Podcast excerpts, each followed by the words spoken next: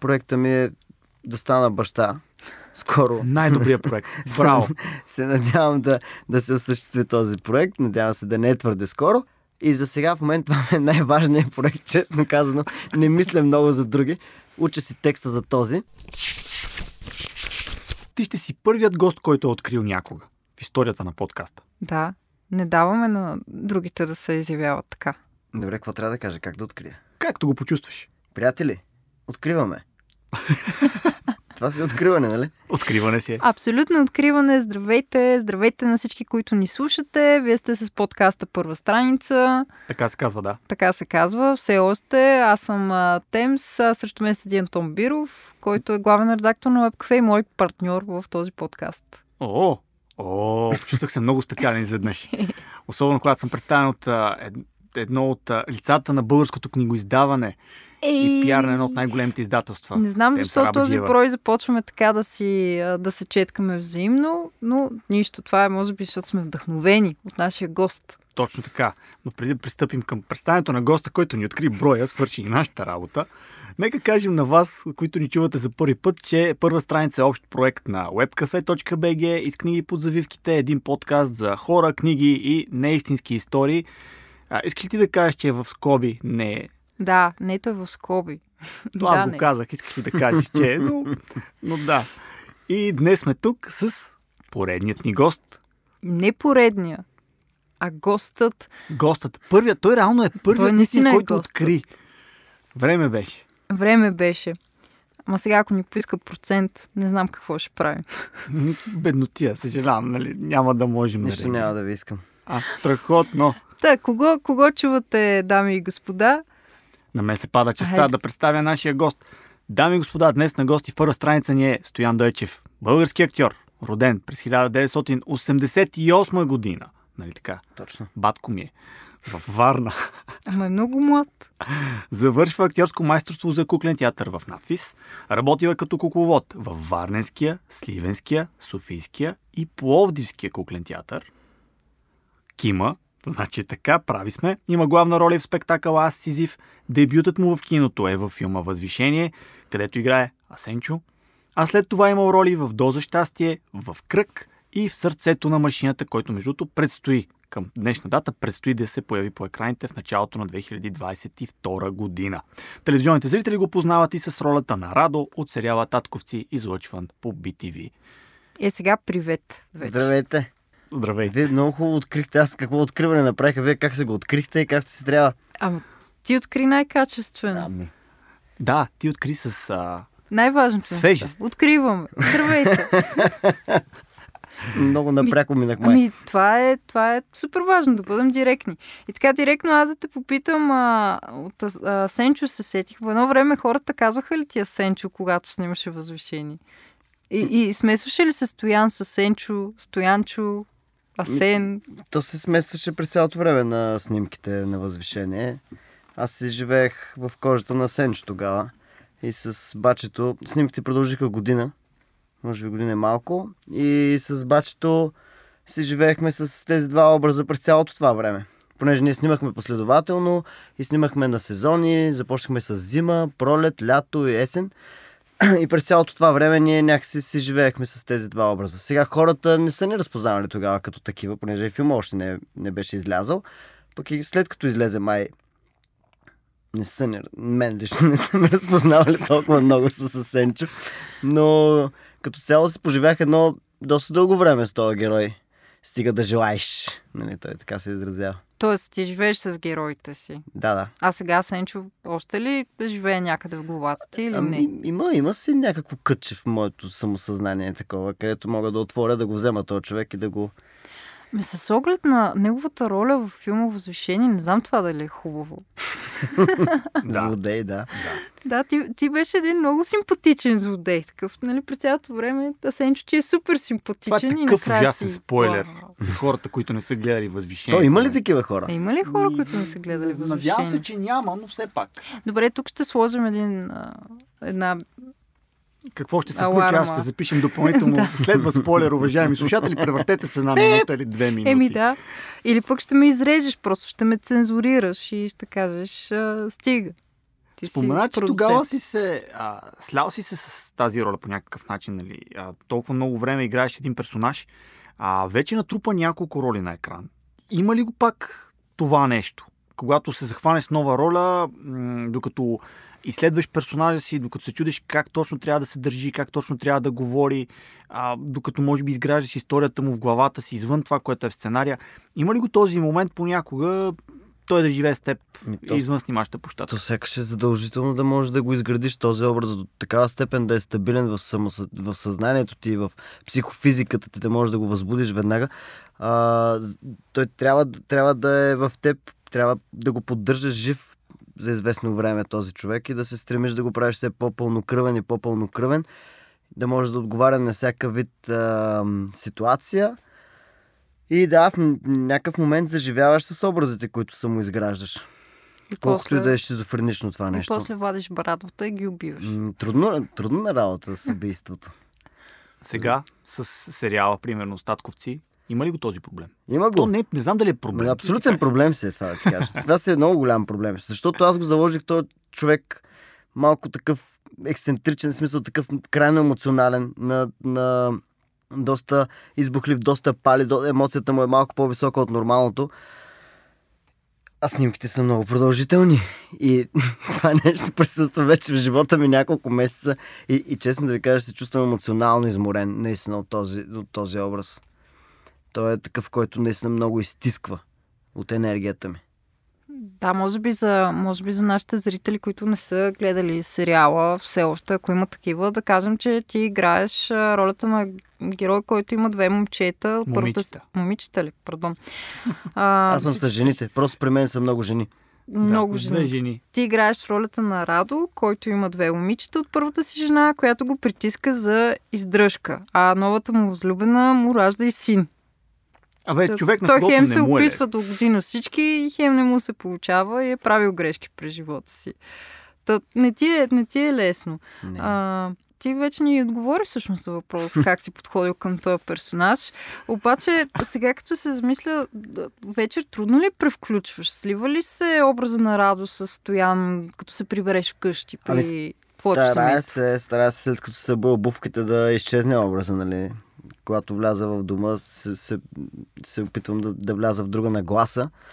Сега не знам кога, до каква степен успявам да го извърша това, защото понякога е много натоварено, много продължително и, и може би в, в домът ми влиза части от Радо всяка вечер, което със сигурност не е лесно на половинката ми. Не е лесно. Като си, а, все пак си навлязал толкова в персонажа, нека проверим доколко добре го познаваш. Нека видим така.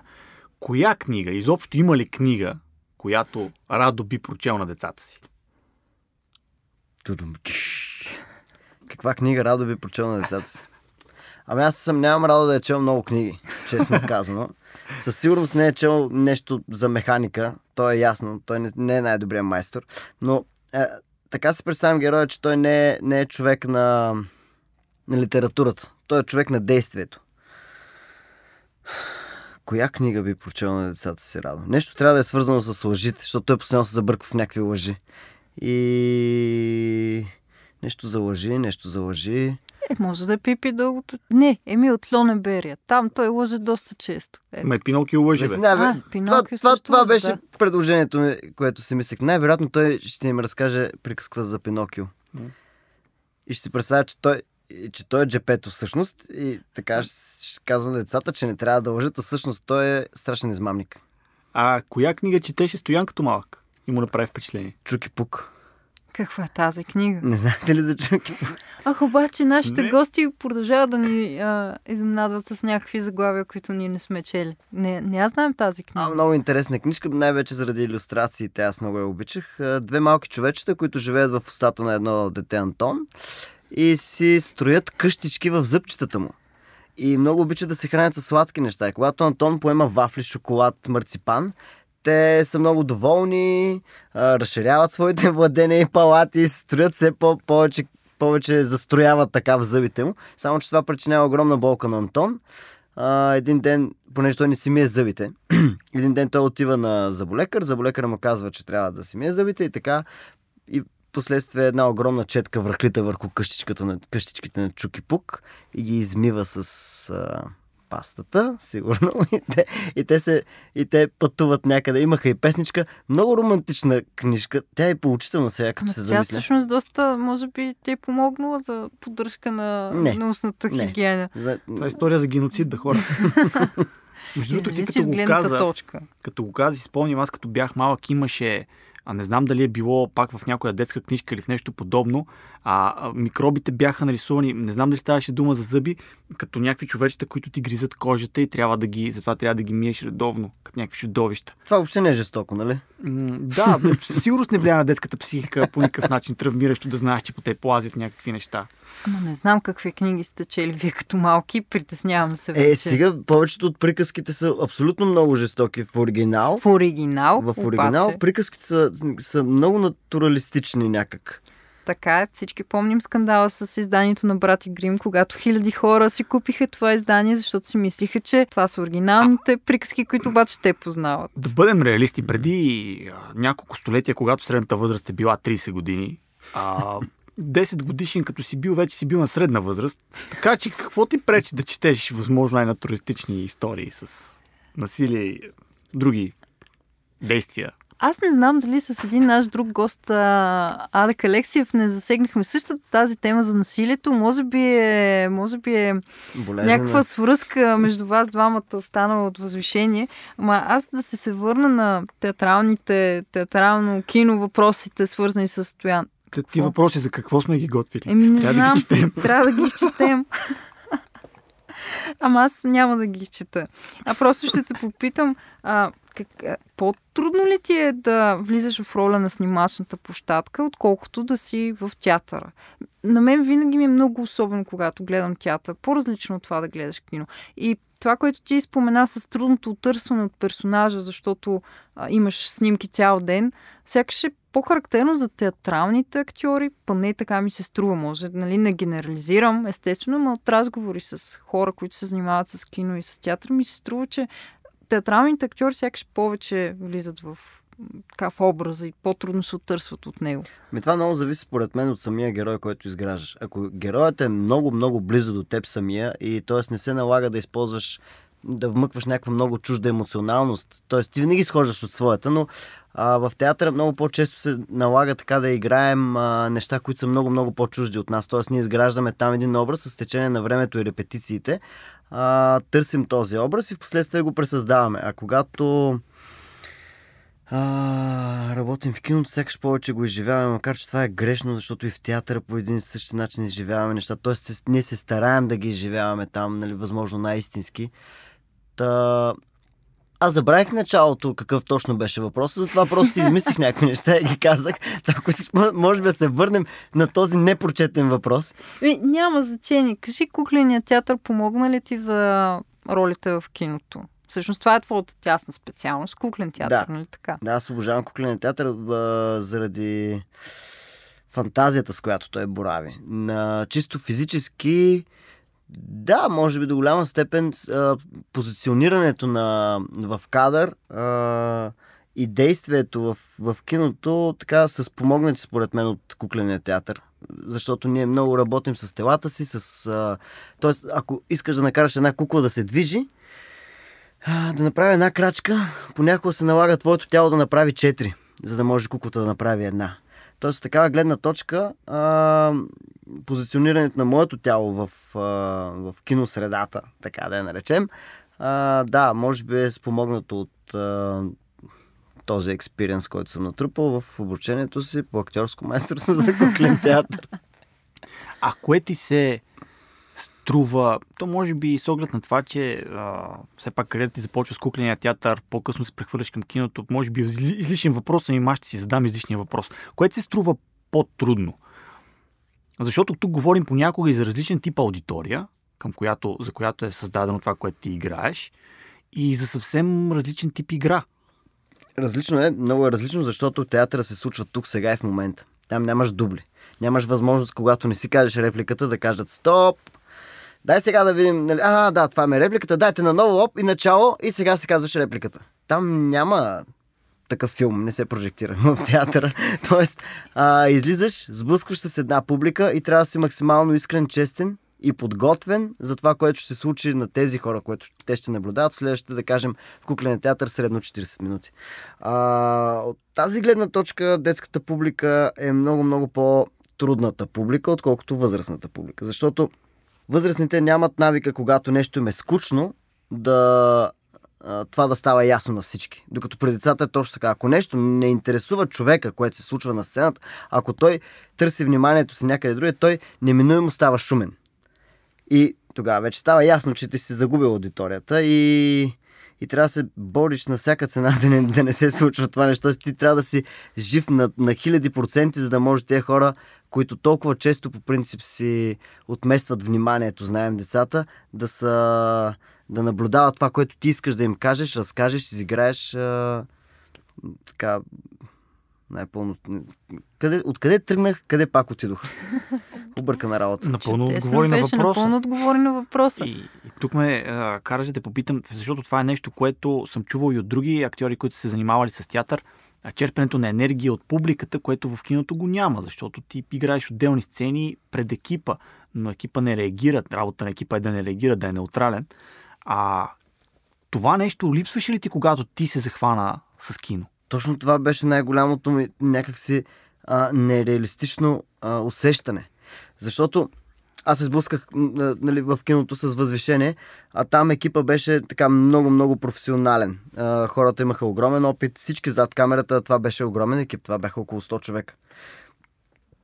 И в момента, в който аз изиграя нещо, нали, на, изиграя някаква сцена от Асенчо и някакси не усещах хората около мен да реагират и това до голяма степен ме потиска.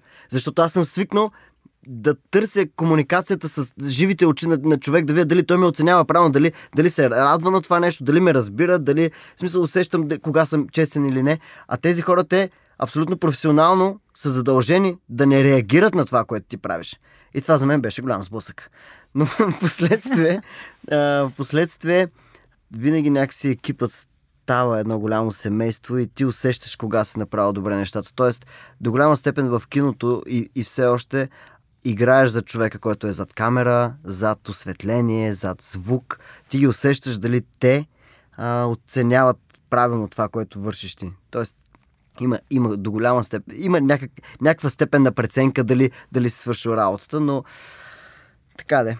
Но не е толкова светкавична и ясно изразена. О, да, о, да. Защото Тихо, тихо одобрение, докато казвам така. Аз а... си казвал и, че не гледаш, не обичаш да гледаш нещата, които си заснел. А, направо не понасям да гледам нещата, които съм заснел. Е, още, още ли го има това нещо? О, има си го. Има си го, не ами... ами не знам защо го има. Просто не се, не, не се одобрявам, не се понасям, не, се, не навиждам се, не навиждам.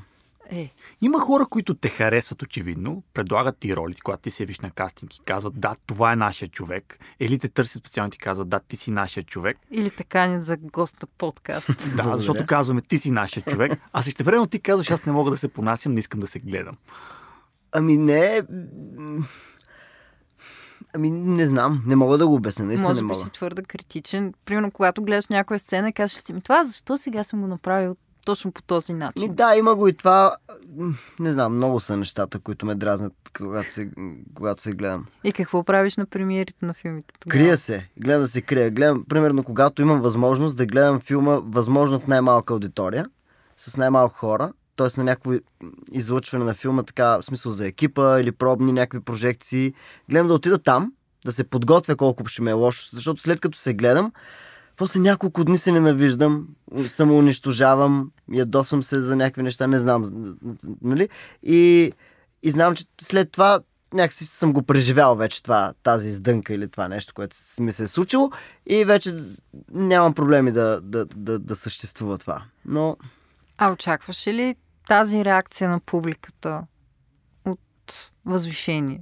Понеже ние самите бяхме тогава не се познавахме, бяхме на, един, на една прожекция и филма свърши, Вазви нямаше, нали, не беше нещо с а, гостуващи режисьори или актьори, хората просто станаха и почнаха да ръкопляскат.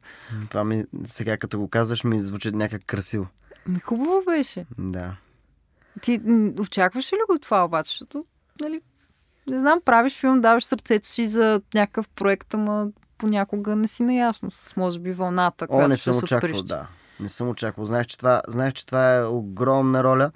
А, това за човек, който няма опит с киното, беше много, как се казва, с много напрежение се, се струпваше на, върху мен.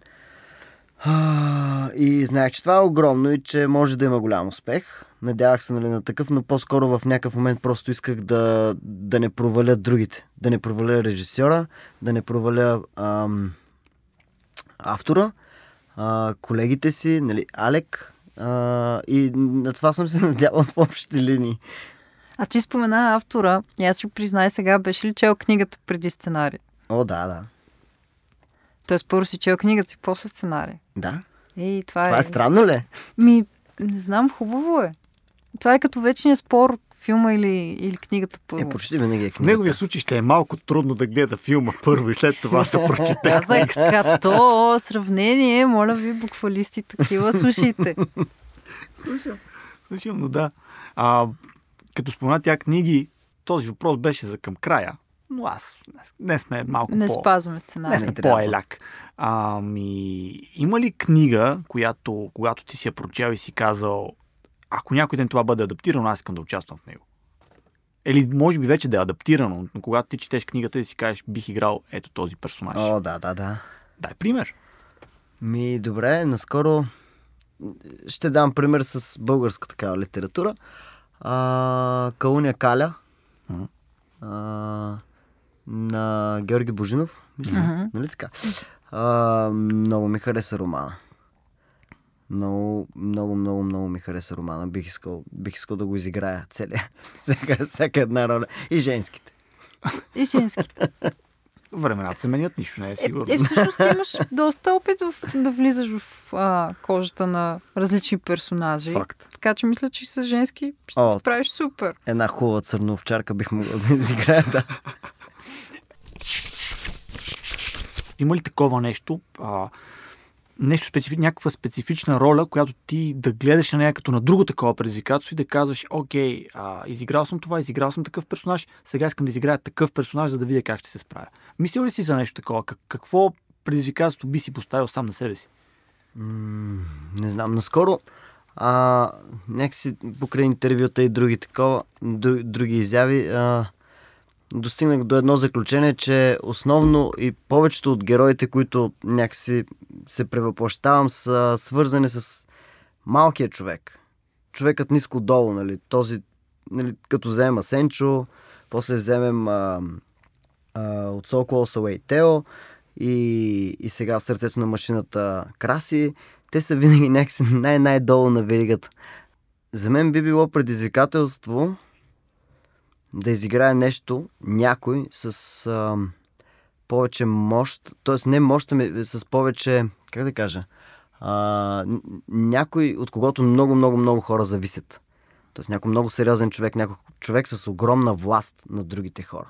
Това ми е интересно сега, понеже, понеже го нямам, но се надявам, че един ден може да се случи това, да, да изиграе нещо такова и, се, да, и да видя тогава вече как как ще измъкна от ситуацията тогава. Дано. Да, пожелаваме ти да... слушайте. Да, слушайте и дано се случи. Само искам да отбележа, че е много интересно какво ще се случи с а, въпроса с разграничаването от теб и персонажите, когато почнеш да се прибираш вкъщи, примерно, и все още си във властовата си роля. Или почнеш да комуникираш с приятели и им казваш, донеси ми кафе. Или... Да, защото сега е лесно, понеже съм мъж почекал в сериала и като се прибера на всички им е удобно. Защото сега в момента на всички, на всички гледам да угодя. Но да... Това е интересно. Ами да, слушайте, продуценти. Внимавайте. Дайте нещо такова. Дайте власт на Стоян. Дайте власт на малкия човек и тогава ще разберете от кого е направен той. Много мъдро казано. А остава ли ти време покрай всички тези проекти сега за четене? Да върнем малко лентата към книгите. Има ли нещо на нощното ти шкафче или... Да, има. Не. Има, не, не, винаги има нещо на нощното ми шкафче, но в момента е, до такава степен съм улекотил тежестта на нощното си шкафче и нещата...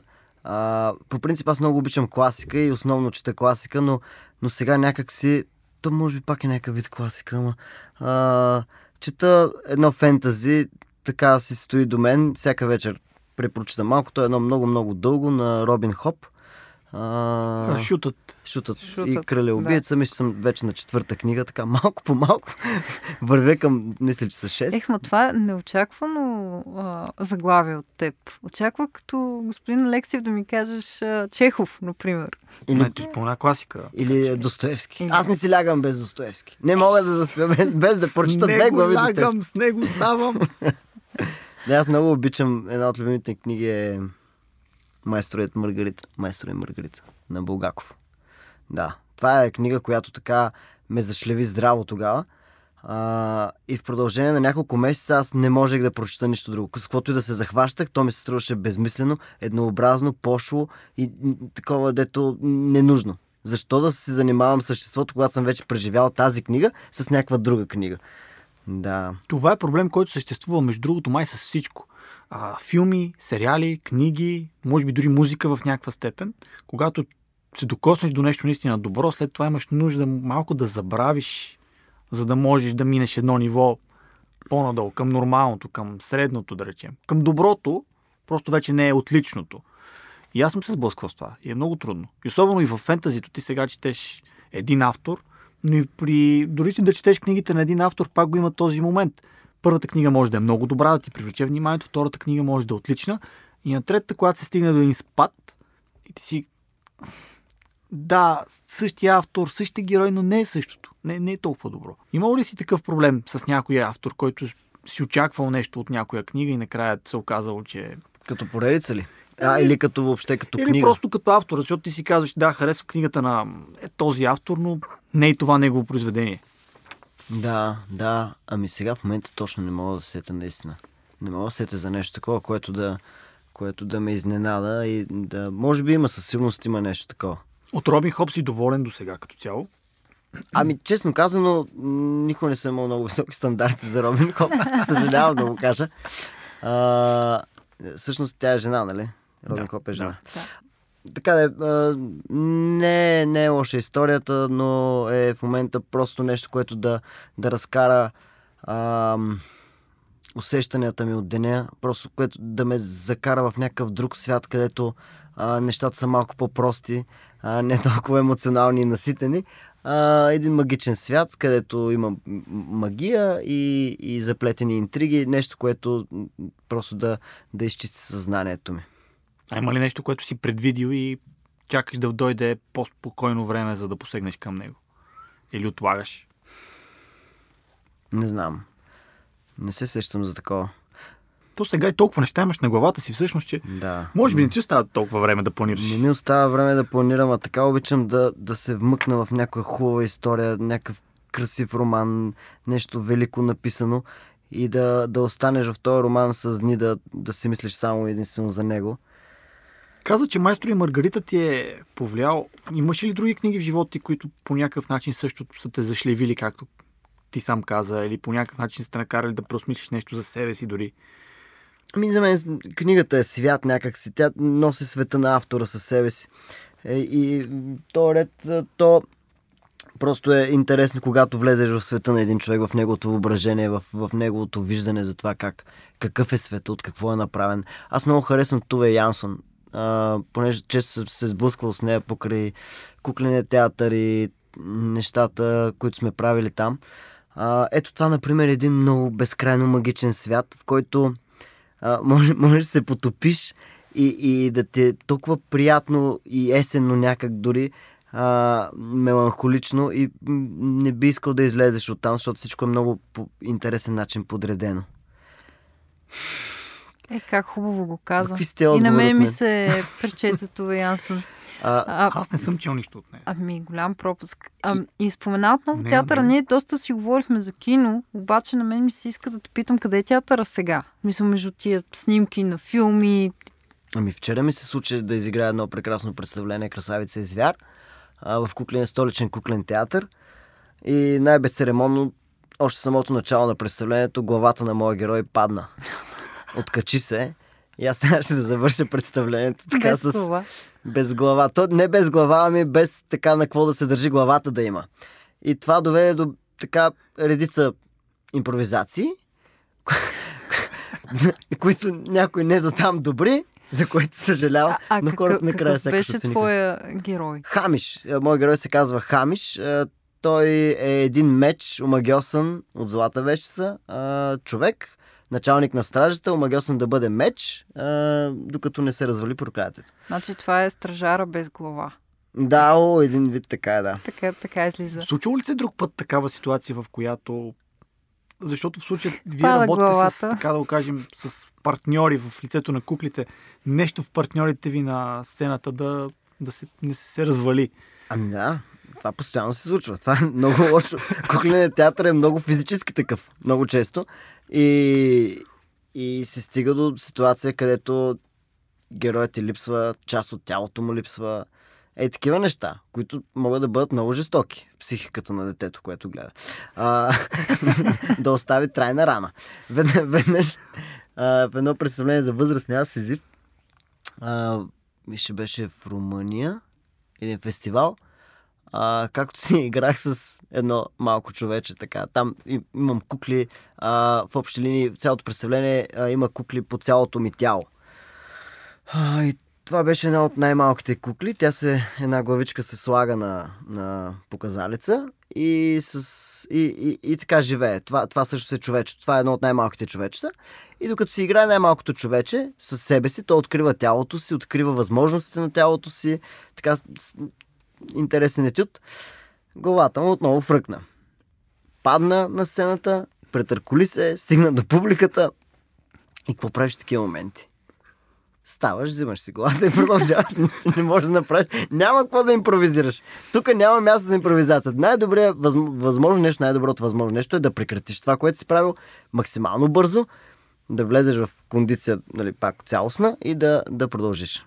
Ама всъщност ние наистина си говорим за теб в киното, но не знам дали хората знаят колко великолепен театрален актьор си ти, що се отнася до куклите, и това, че споменава фестивал в Румъния, е примерно а, само едно от а, местата, от локациите, които си посещавал. Веднъж даже ти писах, ти беше в Беларус, си спомням. Аз тогава май търсих а, ня... специалист по театър на сенките или нещо такова.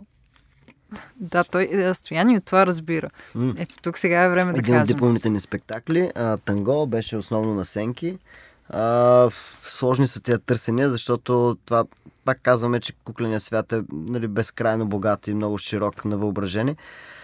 Там uh, достигнахме до много интересни открития на светлината, сянката и взаимодействието между живото и мъртвото и така различни светове.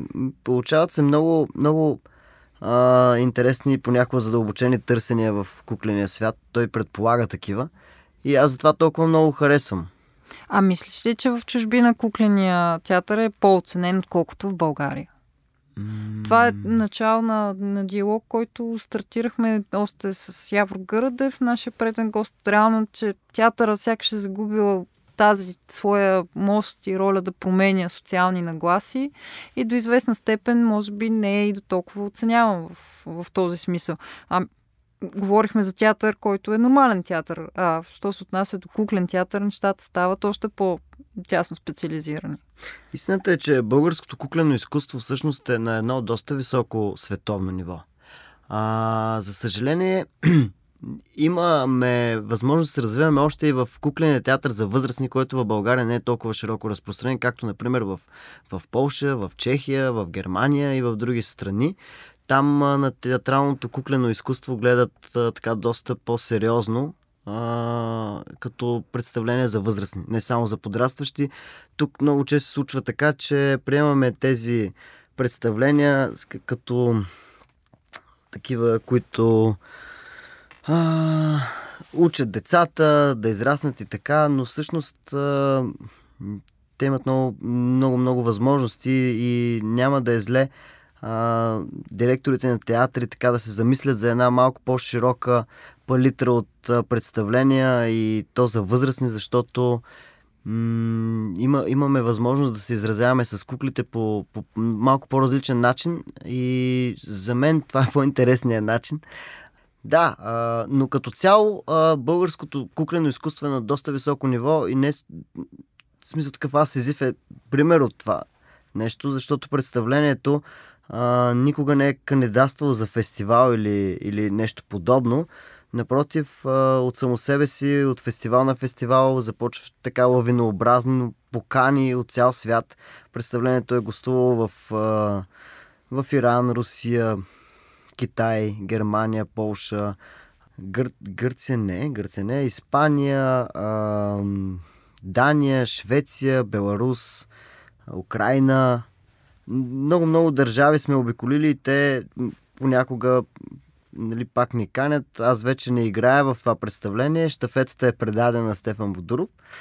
А... И той се справя с представлението по един уникален и по-различен и доста интересен начин. А, хората могат да го гледат, мисля, че в Театъра Зарян. Всъщност това може би е някакъв вид лъжа, защото не знам точно вече какъв е статута на този театър. Надявам се да, а, ако не могат да го гледат там, да се намери бързо дом за представлението и да, да се насладят тези, които не са го гледали. Тези, които са го гледали с мен, моля да заповядат да го гледат с него. То вече е малко по-различно представление. Така, да. Докато казваше това нещо, се замислих две неща. А...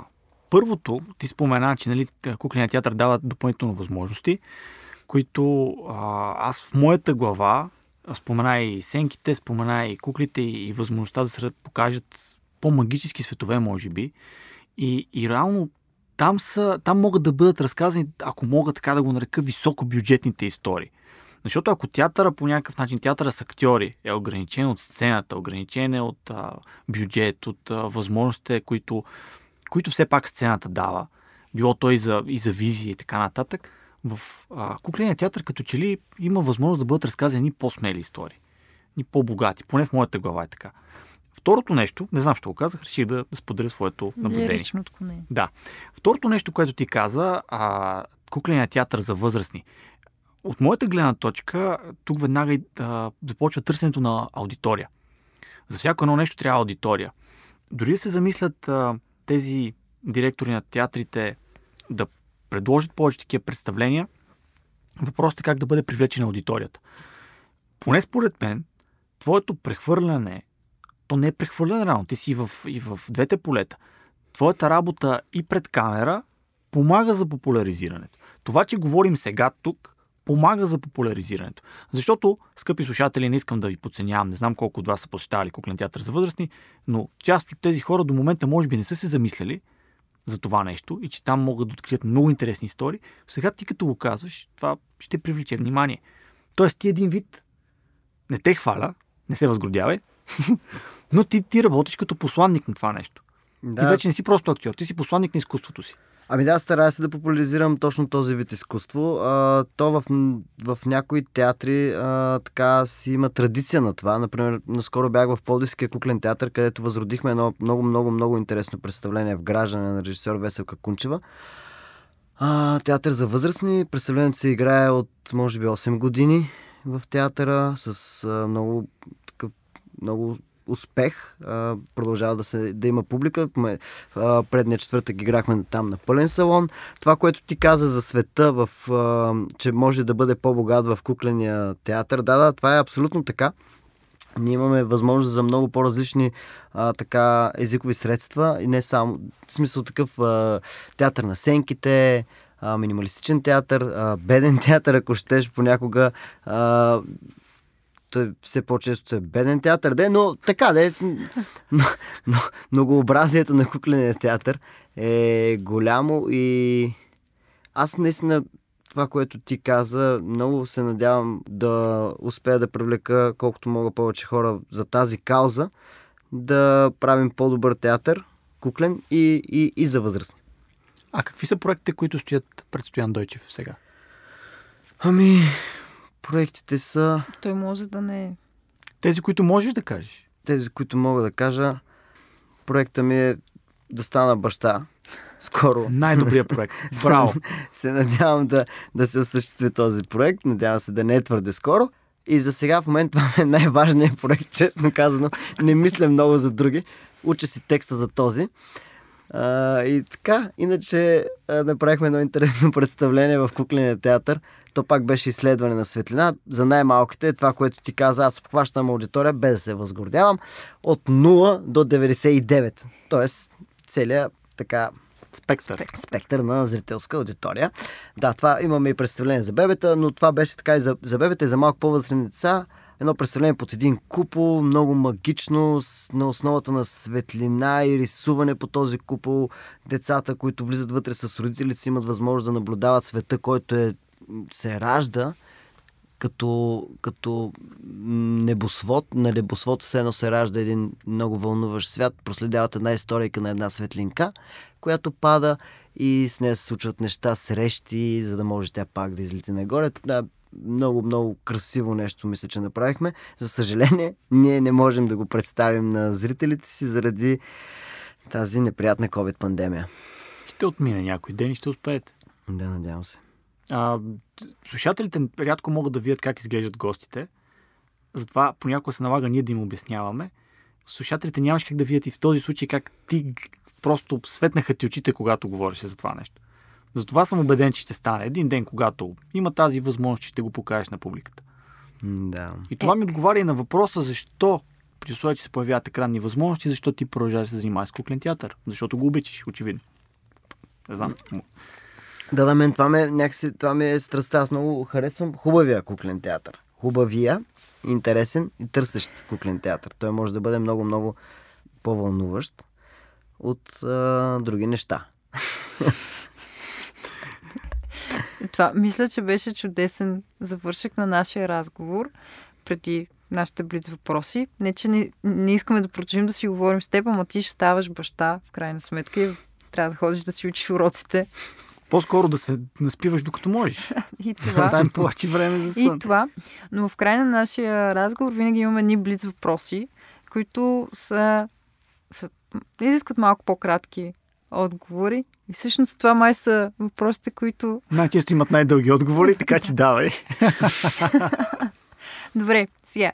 Слушаш ли внимателно? Няма да, няма да повтаряме. Добре, това е реплика от един сериал. Всички знаем кой. Книга, която обичаш, но мислиш, че не е достатъчно популярна. Идиот на Достоевски. Кукленото представление, което всеки трябва да види веднъж в живота си. Бо, пуф.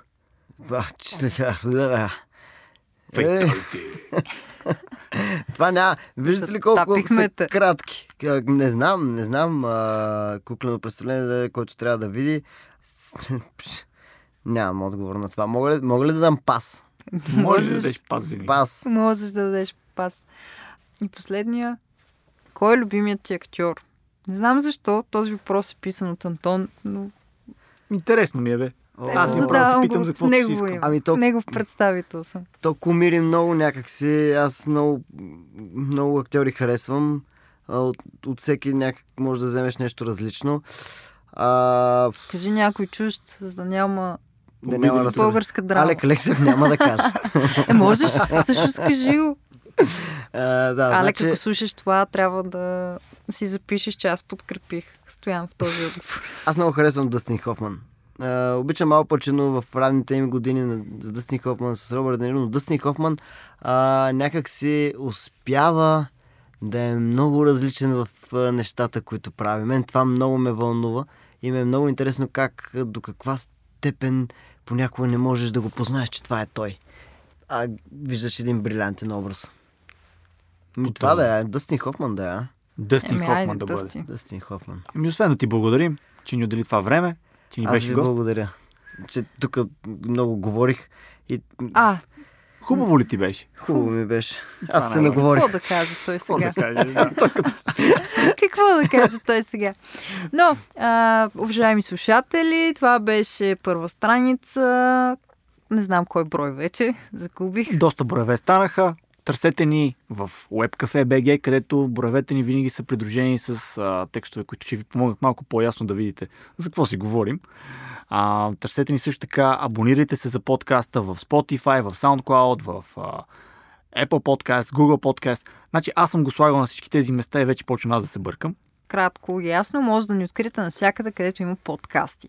Не пропускайте да следите и с книги под завивките, нашия общ проект с господин Антон Биров, където споделяме книжни препоръки, споделяме впечатления от а, този подкаст а, и това какво четат нашите гости. Също така, ако ви слушате още подкасти, слушайте другият проект на Webcafe.bg, Тихо филма започва, там си говорят за филми. Той при нас се случва, но те си говорят по по-различен начин. Коментират филми, актьори, сериали и така нататък.